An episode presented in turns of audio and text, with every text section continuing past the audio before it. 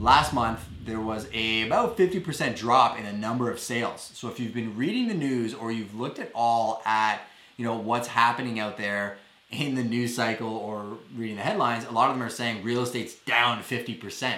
But what does that actually mean? Because if you're talking about the number of homes that sold, yeah, that actually makes a lot of sense because there was only about 50% of the inventory that there was last year. So if only 50% of the people that listed their homes last year listed them this year, there's only going to be 50% of them that sold. If you're looking at, you know, stats a little bit deeper and you start looking at the prices that they were selling at, they were actually selling for a little bit more than they were last year, depending on the area that you were in. But that's a really big indication of consumer confidence, right? Like we're going right through this pandemic and everything that we're going on, and it's not great for everybody. And I'm the first person to tell you that we are very conservative.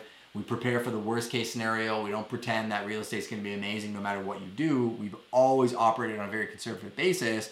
But when I'm actually looking at what's happening out there and I'm advising buyers and seller clients on what to do or what not to do, you know, I have to go with what's actually happening in the streets. And the inventory is still fairly low, and there's still quite a few buyers out there looking at different products and price points. So, you know, it's definitely a time where I would recommend everybody sharpen their sword. If you're a seller that's looking to sell their house, then you likely want to get an idea of what it's worth. You want to plan for improvements or what improvements not to do and what the actual listing cycle looks like. Um, another piece of advice I'm going to give you is you're definitely going to watch the number of new listings that hit the board there was actually, and I'll dig into these listings in a, second. I'll actually bring you guys live on our feed and start reading you some stats. There was actually a really big uptick in listings. And if there's a really big uptick in listings and those buyers stay the same, well, all of a sudden the buyers have a little bit more power. Great if you're representing buyers, which we're always doing both, but it's understand it's understanding the timing. That's everything.